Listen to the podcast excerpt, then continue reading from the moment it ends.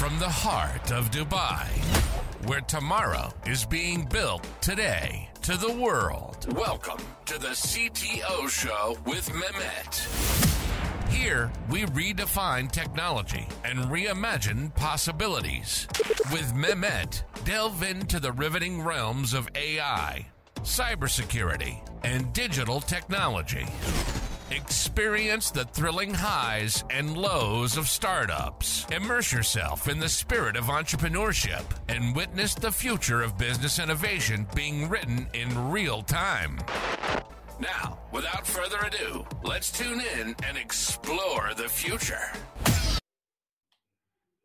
Hello and welcome back to a new episode of the CTO Show with Mehmet. Today, I'm very pleased joining me from Boston in the US, Jim Verquist. Jim, the way I love to do it is to keep it to my guests to introduce themselves. But just I want to mention that Jim, he is a rebel. So, Jim, I will leave the introduction to you. That sounds good. Thank you.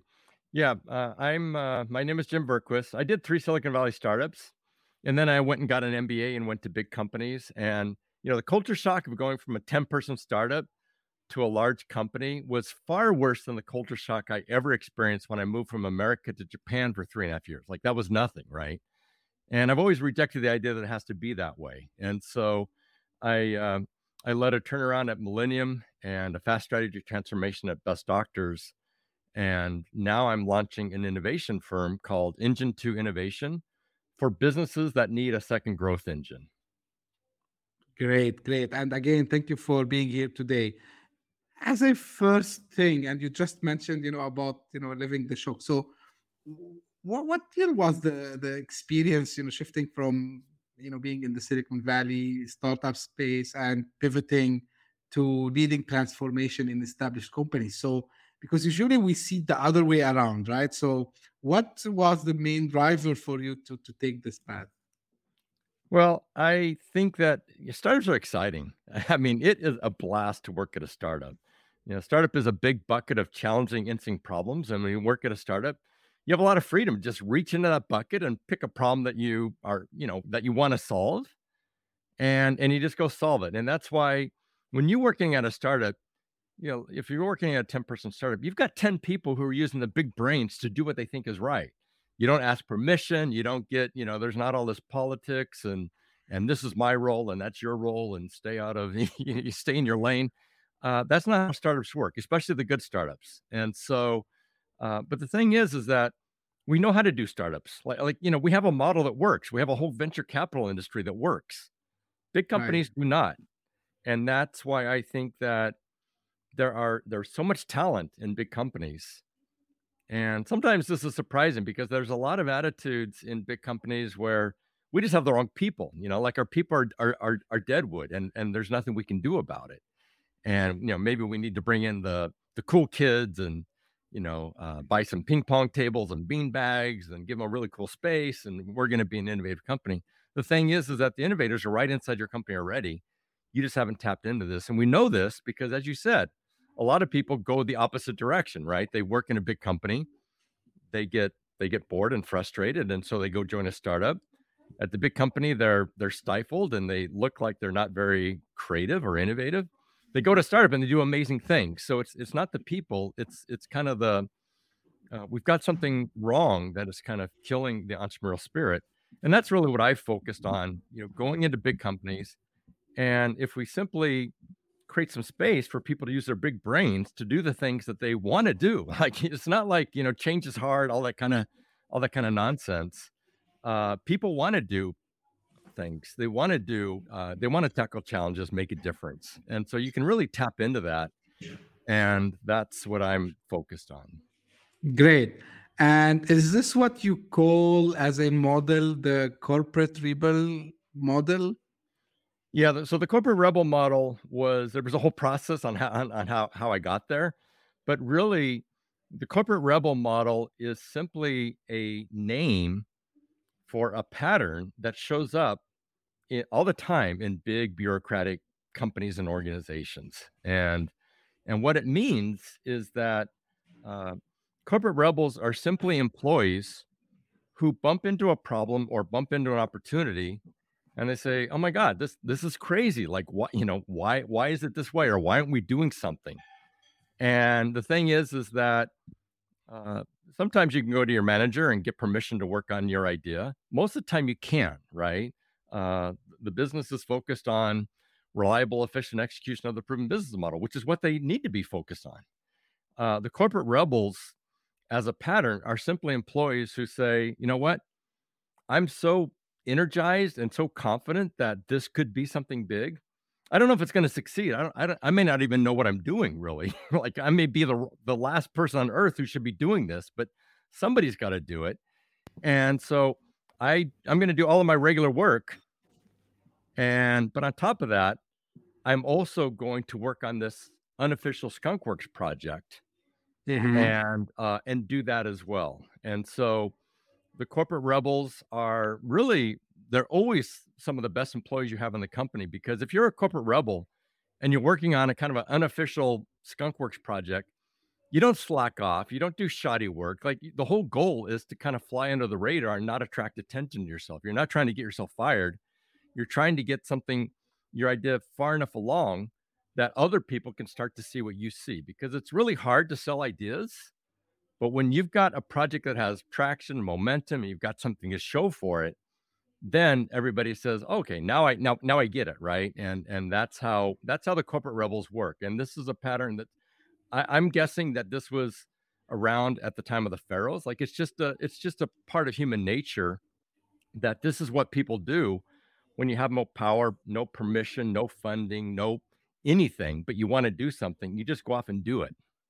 Mm-hmm. So how that differs, Jim, from the term intrapreneurship? Yeah, entrepreneurs are it's a word that tends to be owned and delegated to kind of the chosen innovators. And so normally, a company says, okay, here's our employees, and they do, the business as usual stuff. And then we have to be innovative. And so we need to hire entrepreneurs, or we need to select the few people in our company who are bold, creative, talented people that are going to do this for us.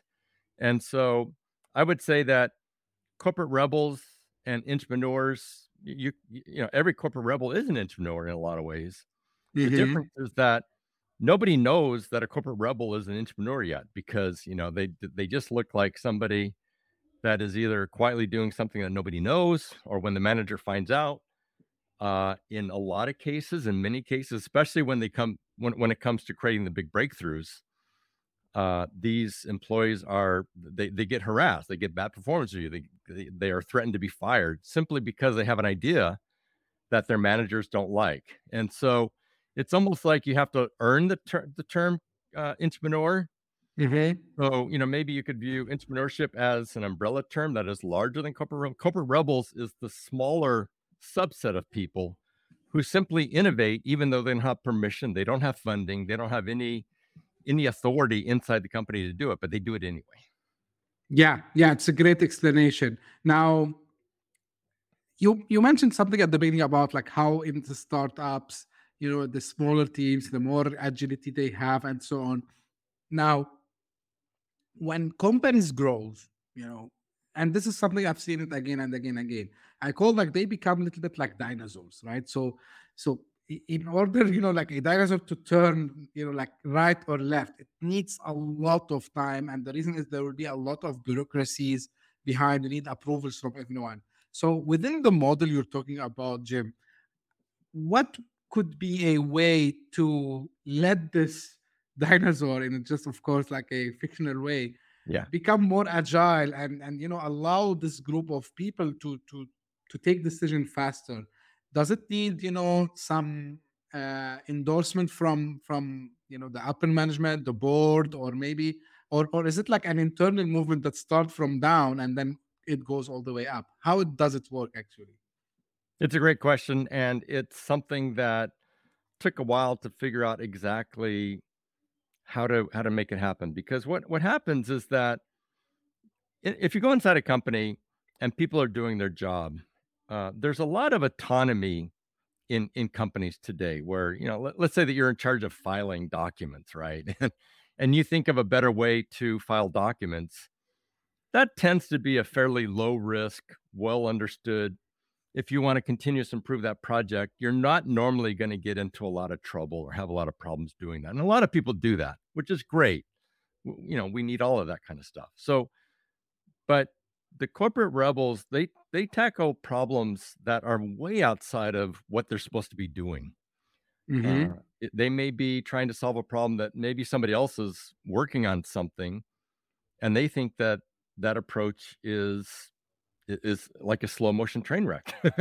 and they're saying, you know, like, I'm worried about this and I don't know what to do. I've talked to people maybe or whatever, and nobody's listening. Nobody sees what I see. And so that, or they just find something that is so bizarre, you know, like when Gary Starkweather created the laser printer, you know, his boss thought that putting a laser inside an office machine made about as much sense as putting a nuclear bomb inside an office machine. Like, why would you do that? Lasers are dangerous. Everybody knows they're dangerous. Like, why would you even think that this is a good idea? So that's kind of the corporate rebels are different in that way, where they're and the problem is that they're not. There's not very many people who are willing to risk their careers to go. Right. And do this. So my estimation, and I've talked to a lot of corporate rebels, is that there's probably 1 in 1,000 employees that are actually kind of wired or geared to do this. Now, what's funny is that when we were in kindergarten, everybody did this, right? Like when you think about your little kindergartner self, when you wanted to go do something, you didn't ask permission, you just went out and did it, right? And you fell down 80% of the time, you didn't care, you got right back up and kept going. But by 6th grade, like nobody does this anymore. We all ask permission. We stand in line. We follow the orders, and so I'm a corporate rebel, and you know somehow I missed the lesson in 3rd grade, or you know whatever happened where I didn't realize that you're not supposed to do this. It took a long time, but what ends up happening is that if you want to make this an innovation model, you can't rely on the people who are willing to do this, you know, risk their careers, the 1 in 1,000, that's not enough. And so the corporate rebel model is really, how do you go into a company and get 10 to 20% of your employees doing this? You're never going to get everybody to be an innovator, right? And you don't need everybody to be an innovator if you're a successful company with a proven business model. But what's special about this is that because corporate rebels work right within the bureaucracy, right within the management model, you don't have to change anything about how the company operates. However, you can't let this just be a bottom-up, movement, because managers will kill it. Not because they're bad people, just because that they don't understand it, and it looks like chaos to them and disruption because they don't understand it. And so the corporate rebel model is really, you need 3 things to make it work. First, you need the CEO or the business unit leader, whoever's on top, mm-hmm. to say, you know what? We have got a lot of talent in this company. We've got a lot more ideas than we can personally fund and sponsor as projects. And we don't want to hold people back. So if you have big ideas, and something that you think could be big for the company, don't ask me permission, because I'm probably going to have to say no. I don't want to have to say no, right? Like, just go do it. And if it turns into something interesting, then we can talk. You need then that lets the managers know that you do not have permission to kill projects. And so managers can ignore projects, or they can sponsor projects that they like, but they can't kill projects. And that turns out to be incredibly important. It's why Google's 20% time failed, and similar schemes always fail, is because managers always reserve the right to kill projects they don't like. And it turns out that's exactly how you kill the breakthroughs that would bubble up naturally inside of your company. And then the third thing you need is you need a catalyst, somebody who is outside of the management system that can offer dedicated support to the employees. Because it turns out most people actually need somebody to kind of almost like give them permission, you know, and mm-hmm. the management team for all kinds of, you know, for all the reasons we talked about. If you say yes, you're going to have to give them time. You're going to probably have to give them a little bit of funding. If the project doesn't work out, you're probably gonna have to accept some responsibility for that as a manager. You don't want any of that stuff. So, but you need somebody that employees can go to and say, look, I've got some crazy idea. I don't know if it's gonna work.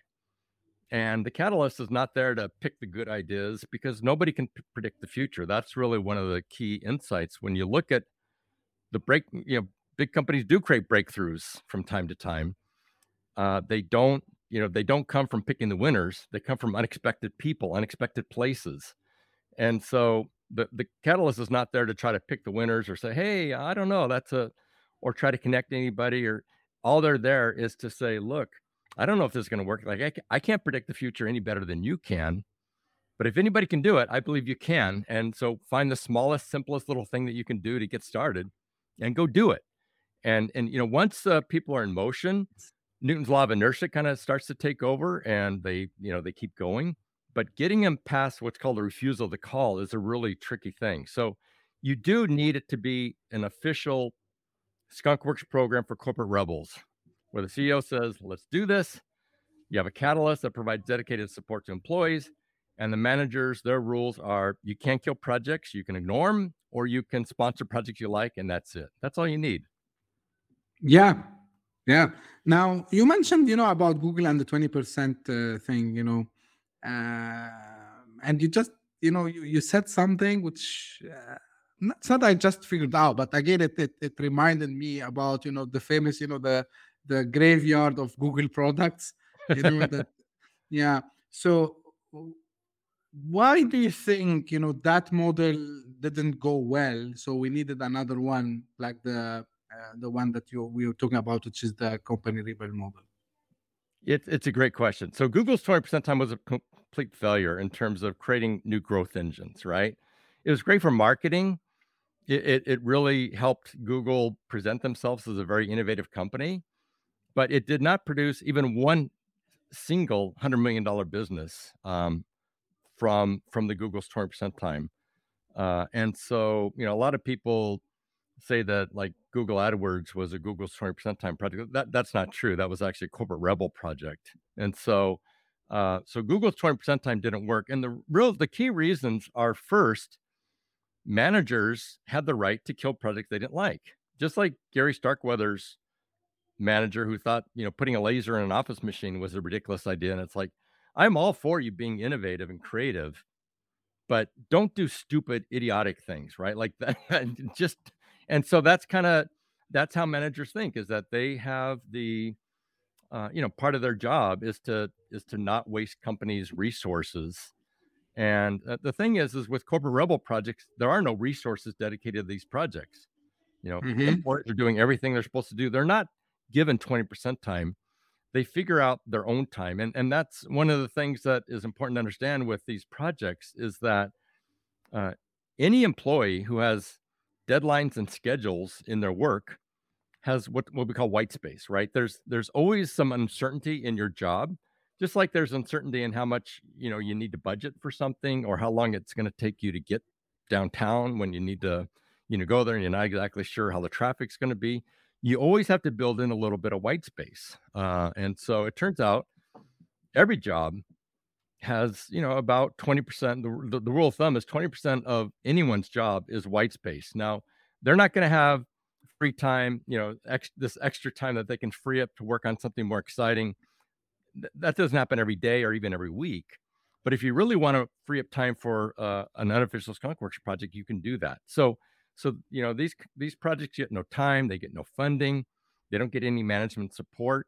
They literally cost the company nothing. And so Google's 20% time didn't need to award 20% time, because employees can figure that out. And that's what corporate rebels have been doing, like I said, since the time of the pharaohs, right?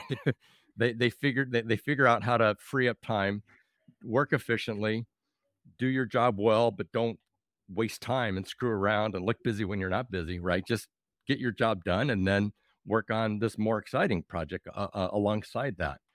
And so the other thing is just that Google was all about transparency, and, they wanted to have data and metrics, and, you need to show progress and support right from the beginning. And it turns out that in the fuzzy front end of innovation, it's not appropriate to do metrics and kind of transparency like that.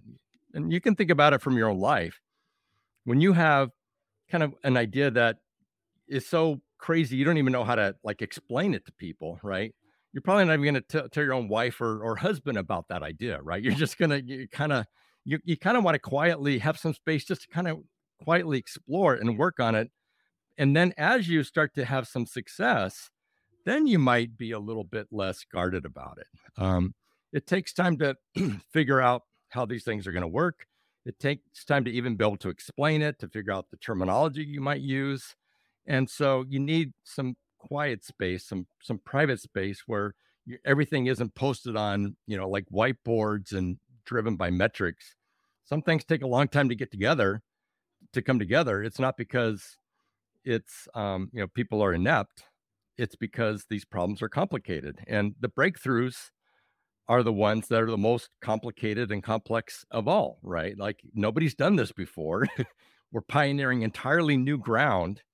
And that's the focus that I'm interested in, is how to go in and make it a repeatable way to actually create breakthroughs in a company. And you're not going to do it by letting managers pick the projects and doing metrics and transparency. So Google, I think they were well-meaning, but they did exactly the things you would do to kill all the great ideas, the ideas that could have the potential to become something big, and only keep those things that actually would get a lot of support inside the company, but actually, and would look good on the metric scale, but would actually never turn into anything big for the company.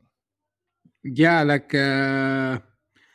Makes sense a lot to me, when you see sometimes why, not only Google, like usually in the tech space specifically, we see a product with great traction, and I'm sure maybe a rebel she came out with the idea, and then all of a sudden you see, okay, you know what? It's not only Google that does this, by the way. I've seen a lot of companies. Okay, you know what? Like we decided to retire this project, and I think if they have just waited, to your point about time, maybe a couple of months sometimes, or okay, 12, 18, I don't know. But it's not your main business, so you're not losing money actually keeping this project alive. But the same story, we hear it in companies, especially when they go out from the startup and they start to be under the mercy of investors and why we are wasting your resources here. So we started to see this. Now, while preparing for the episode, I've seen like you mentioned that teams, usually they don't innovate, right? So why don't innovation teams work? Like, why do you think this way? Yeah, the innovation teams they're good people. They do a lot of good work. They do a lot of cool projects, right? But when you look at where, what actually happens inside of a big company, it turns out they do not create the $100 million businesses or the billion-dollar businesses. Those come from corporate rebels. And so, and why don't they work? Well, innovation teams are good at certain things. If you want to do kind of the next step in your existing business, you're working within your paradigm, and you want to, push performance 20% or cut cost 20% or, add certain capabilities that fit firmly within what you are good at already, then you pick the top, you pick the best and the brightest, and you put them on that project, and they will normally deliver. This is what companies do, right? They're also good if there's emerging technology that you just kind of want to understand better, so that they can inform the executives and have some in-house kind of understanding of this, instead of going to consultants who are going to tell every company, all your competitors, the same exact thing. You kind of want to just explore that technology. Innovation teams are great for that.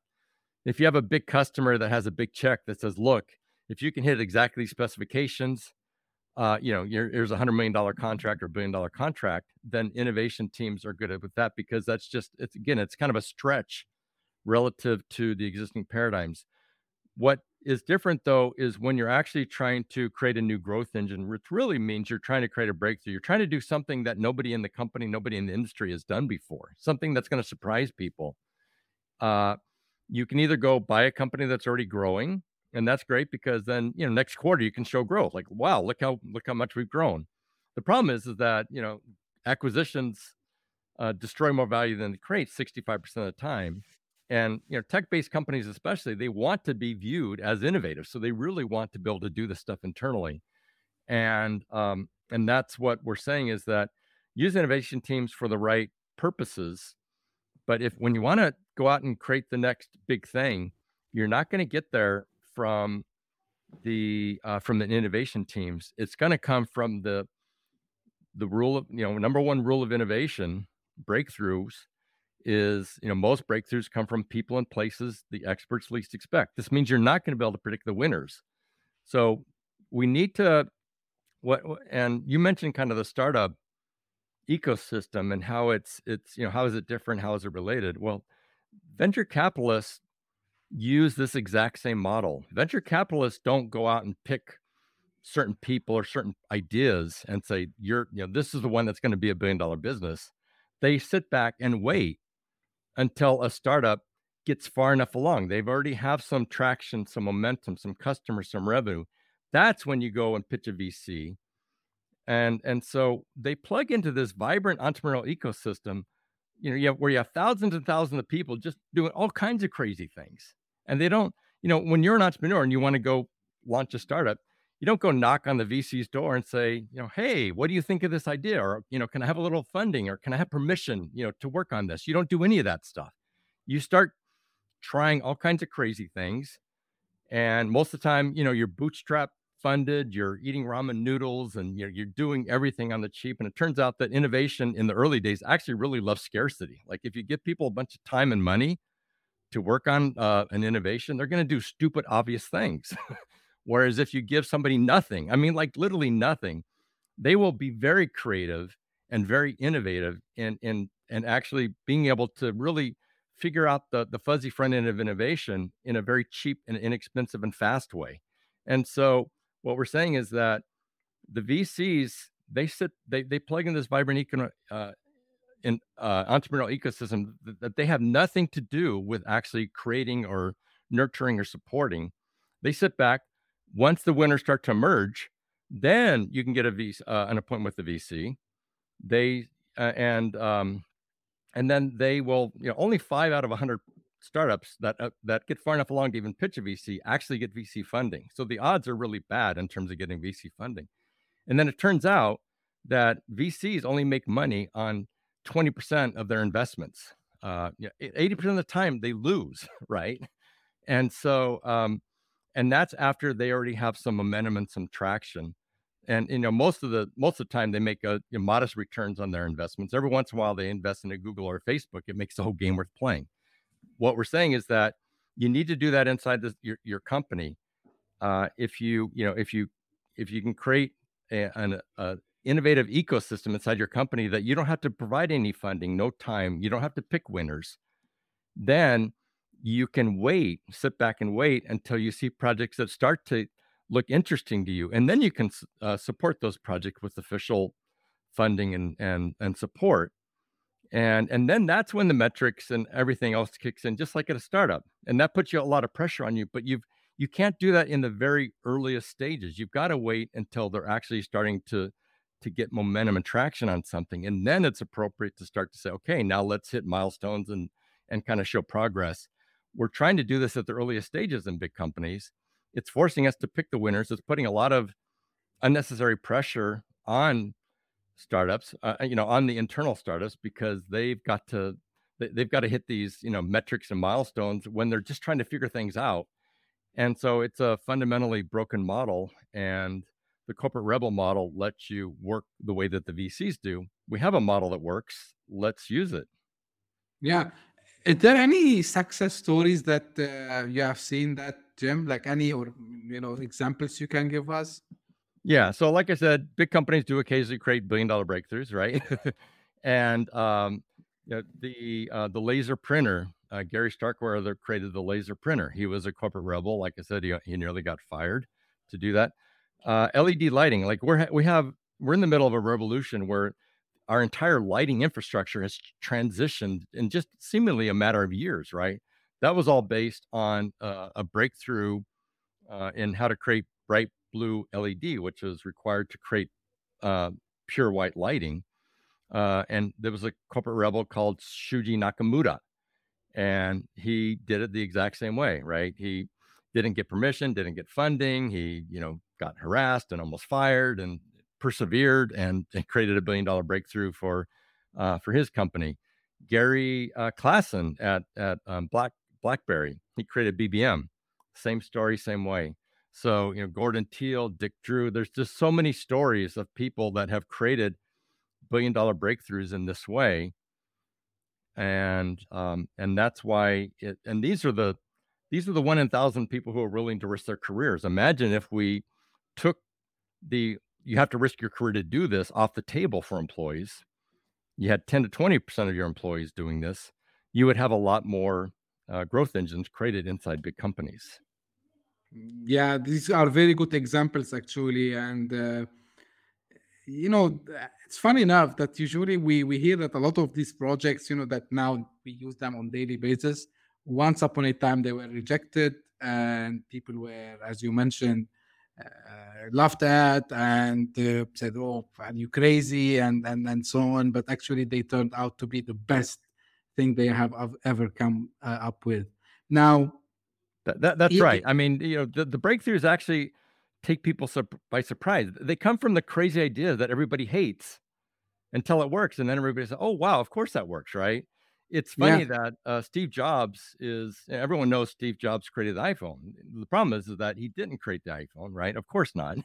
Steve Jobs was actually really good at getting the best out of the people inside the company that he was. I mean, he was a terrible person. He had terrible interpersonal skills, but he didn't say, "That's a stupid idea. I never want to see you working on that again." He said, "That's a stupid idea, and come back to me when you've got something better," right? So the people who created the original foundation for the iPhone, you know, the kind of touch-based, gesture-based input methodology, they were a few corporate rebels who started working on something as an unofficial Skunk Works project. And the first time they approached Steve Jobs, they really thought, "Look, we've got some success." They spent a long time, and this is really working. We can show results. They went to Steve Jobs. He's like, "This is the stupidest thing I've ever seen in my life. Like, you know, stop wasting my time. What are you doing?" And so this is how the corporate rebels, most of the innovation stories start at the point where everybody understands the potential. And then you kind of tell the story and it just looks like started from success and grew into success. But when you really peel back the onion to the very earliest stages, there are these long, lonely, kind of terrifying journeys by corporate rebels, by people who think differently, that say, "You know what, my gut is telling me something is here. I don't have any data. I don't have any proof yet, but something is here. And all I need to do is get it far enough along that other people can do it." And so when, you know, Steve Jobs said, "That's a terrible idea," they didn't say, "Okay, scrap it and, you know, never work on it again." They went back and kept working on it as an unofficial Skunk Works project. And that's why these projects are special, is because nobody can kill these projects. Like they cannot be killed. And that's a very important thing. They were able to then keep working on it. And finally they got it far enough along. And Steve Jobs was like, "Oh my God, this is going to change everything." And it did, but you can't do it if you kill things in the early stages. It's a very fragile time for innovation and for people and for the people who try to do this stuff. It's very easy to kill.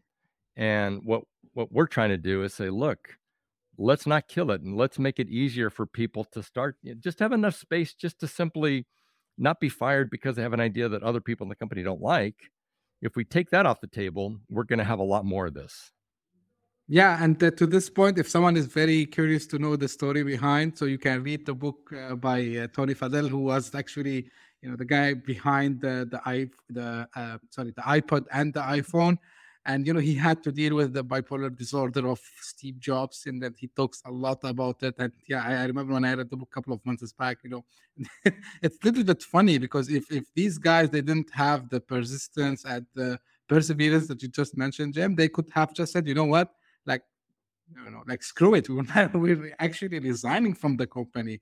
The good thing also, on the other hand, and this is why, you know, if you remember, I asked you at the beginning of the episode about who should sponsor this, regardless of the you know, we can argue about the personality of Steve Jobs, but also he was a rebel himself, and this is why, yeah, and this is why, of course, like he had this personality, the bipolar disorder that everyone, you know, and if you read also his the biography of Steve Jobs, you would see this a lot happening. But he was a rebel. The team was a rebel also as well that he used to work with. And actually, you know, like in the long run, actually all the breakthrough product that came out from Apple was a clash between like two rebels together, if you want. And to your point, like this is something we see a lot. Now, something you talk about, and I know that your company is like has the same name. So what is the Engine 2 Innovation? You know, like why you call it an engine? Is it an engine to grow? Is it an engine to take the company to a, let's say, unicorn stage? Is it like to take the company to a new market? What is it exactly? What is this engine? Yeah, Engine 2 growth, Engine 2 Innovation, or just called Engine 2s, really comes from the people at Bain, who kind of, there's an article that the Harvard Business Review article that says, you know, when your business needs a second growth engine. And they really lay out the framework well. And so an Engine 2 is when your core business is kind of, it's reaching the top of the S-curve, right? and everybody knows that the S-curve is not going to last forever. This core business is eventually going to run out of steam, and somehow we have to hop onto a new S-curve. And so an Engine 2 would be like BlackBerry Messenger Service, BBM, was a perfect example of a Engine 2, because it extended life of the BlackBerry. Once iPhone was released, BlackBerry was still selling like hotcakes because of BBM.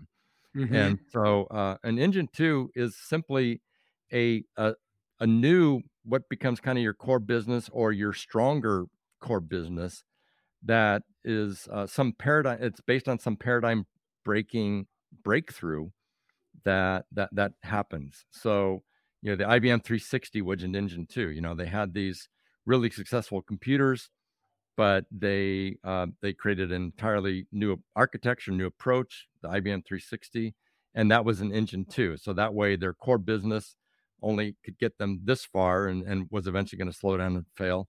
Now you've got a brand new thing and you're on a brand new S curve. And so you're riding the growth curve up again. So that's what an Engine 2 is that every core business matures. And, you know, if you want to sustain growth, you've got to go out and create new growth engines. And if you have $1 billion business, you're going to need to create $1 billion growth engines. And so that's what the Engine 2s are. Great. And I know you have another term, which is Horizon 3 Innovation. So what is that? Yeah. So Horizon 3 comes from the McKinsey framework called, you know, the three horizons of growth. And what they're really saying is that you don't create new growth engines like next week. Again, if you need to show growth next week, you go out and buy a company, because that's the only way you're going to succeed. And so there's three. McKinsey, there's a book that kind of lays out the three horizons of growth. The first is inside your core business. You're inside the current S curve. There's all kinds of ways to extend and strengthen your S curve, right? You can do geographic expansion. You can do line item extensions. You can add new features and new capabilities. You can push the performance up. So those are all innovation within your existing core business, and that's what companies are good at, right? That's really where they excel. The next, the Horizon 2 growth are the businesses that are just starting to kind of grow. So let's say that you bought a company, a startup, and it's just starting to grow, but it's kind of on the early scaling phase. And those are different processes and capabilities you need to actually successfully really scale that in a way that's going to reach its potential. Then the next one, the Horizon 3, are the ones that are just basically ideas or early kind of experimental projects. And that's what I'm saying is that the corporate rebel model is where you're going to generate your Engine 3s inside of your company, or your Horizon 3 opportunities right inside of your company. You don't have to you don't have to buy a startup anymore to get this. You do it through these unofficial Skunk Works projects. So Horizon 3 growth in McKinsey's book, they lay out a whole, they kind of walk through how you're supposed to do this. But of course, they're basically making bets on people and ideas and problems, and that approach doesn't work. So what I'm saying is that the idea, the concepts of Horizon 3 are great. McKinsey's answer of how you do it, where you just basically predict the, you pick the winners and hope for the best. That's the model that is proven not to work. The corporate rebel model is a much better way to do that. And I think, Jim, this is very valuable. Again, you see me like going back to startups because on the hope, and this is something I wish I see one day, is that all startups becomes big corporate. Right. They need to have this framework, let's call it, and to be prepared from now. And I know, like, we repeat this, we talked, about it, me and you, about how companies, they fail later because they were not able to innovate. I like to, ring the bell even in the early days that this is something you need to put in mind from now. Although now maybe you are a small startup, maybe you are 5, 10, 20 people, but you're going to reach a phase. Don't, think the world ended when, you are now in the top. And everything That's is right. Fine. Because That's probably, right. And this is related, a little bit to another thing that I like a lot to talk about, which is, the blue ocean, red ocean, concept. Because actually you just mentioned, because once you reach the peak, probably all the others are also approaching you, and then you're going to be in a very crowded place, and then you need to take yourself to another peak. And, when you start from another place to go all up the way, as you said, in the S curve.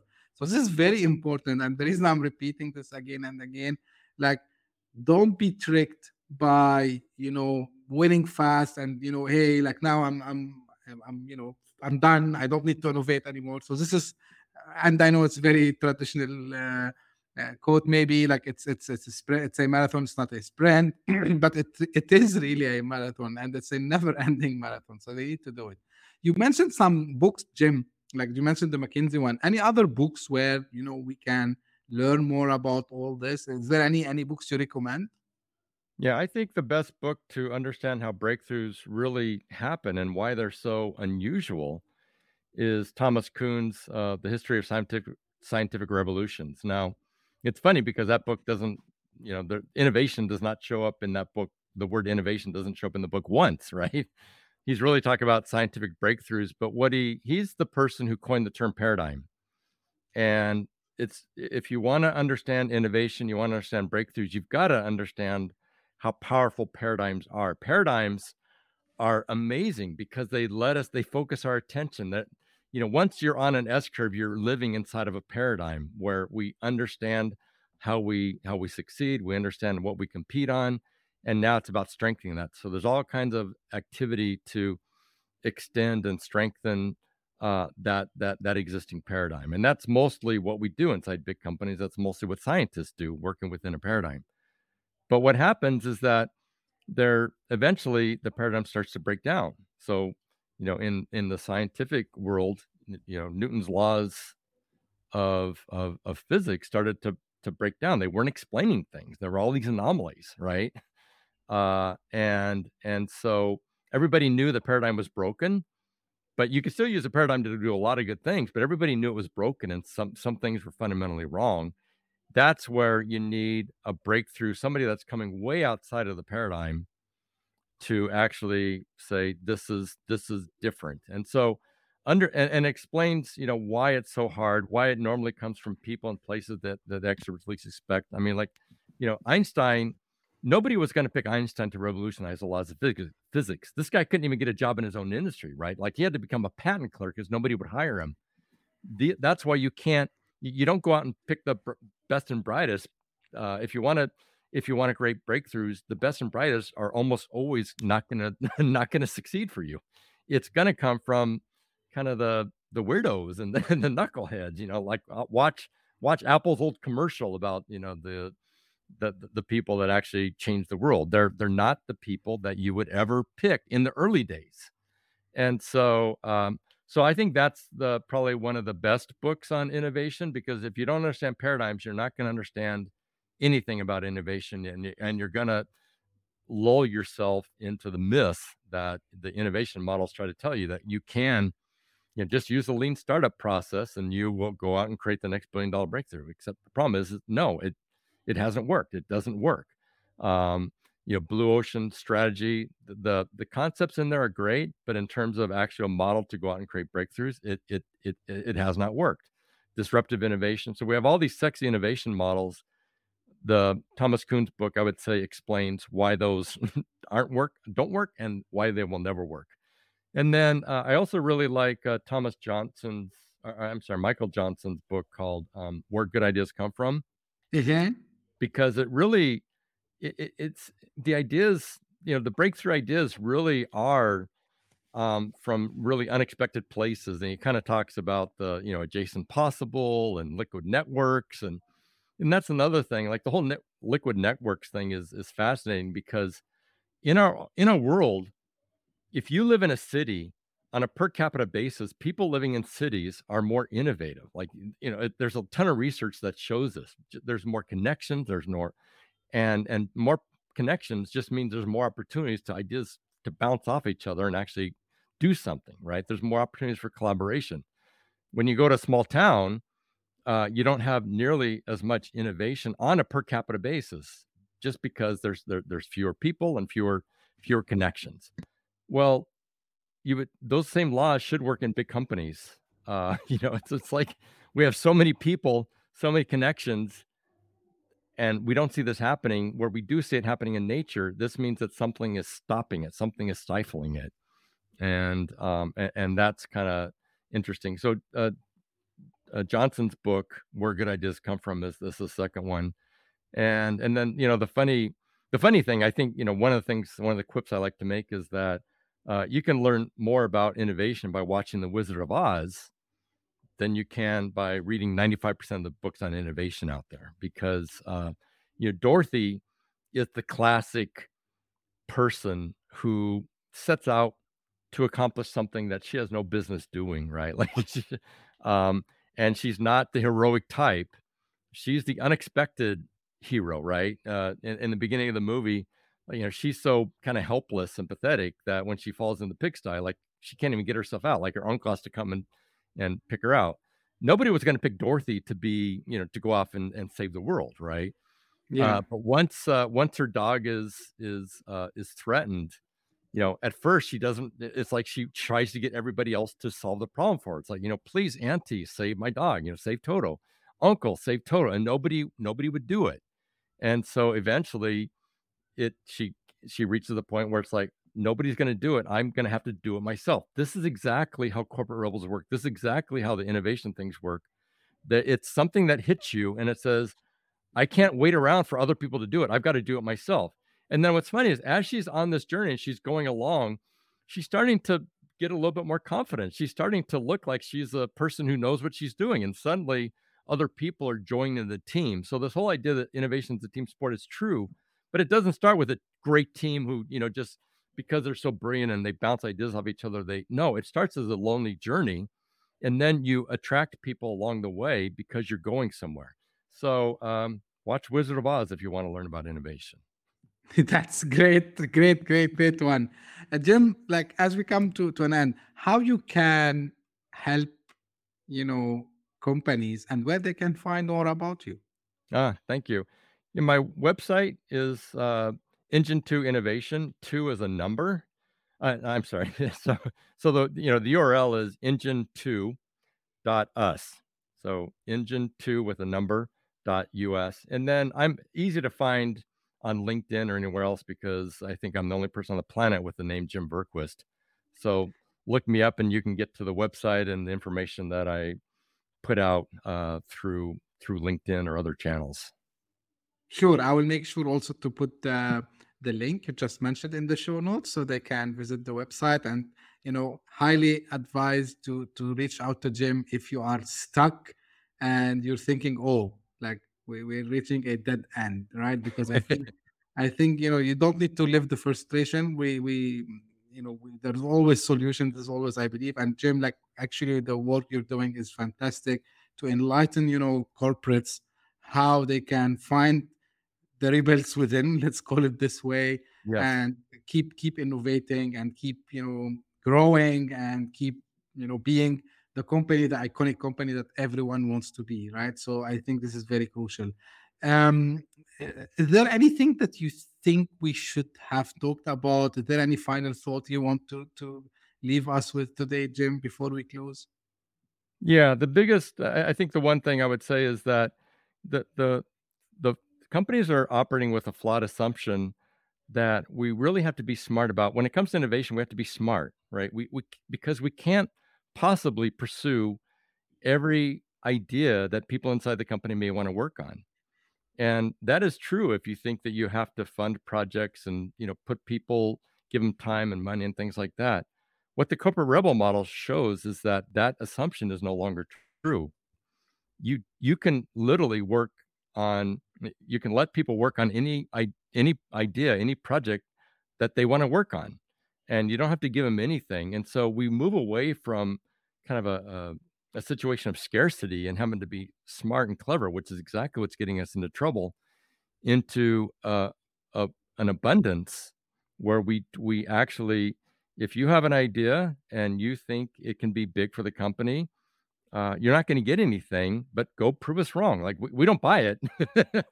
And we're pretty smart people. So, you know, you're going to have to do some work to prove it to us, but you are free to do that. And I think it changes everything. Yeah, very good insight. And just, you know, if you allow me, like very shortly in one or two sentences, this works whatever the size of your company. I was lucky enough around 15 years back to work with someone, although like we were like very small organization, but I was very lucky to have a leader who always encouraged us to go try new things, you know, and see how you can make things better. And, you know, we were really motivated.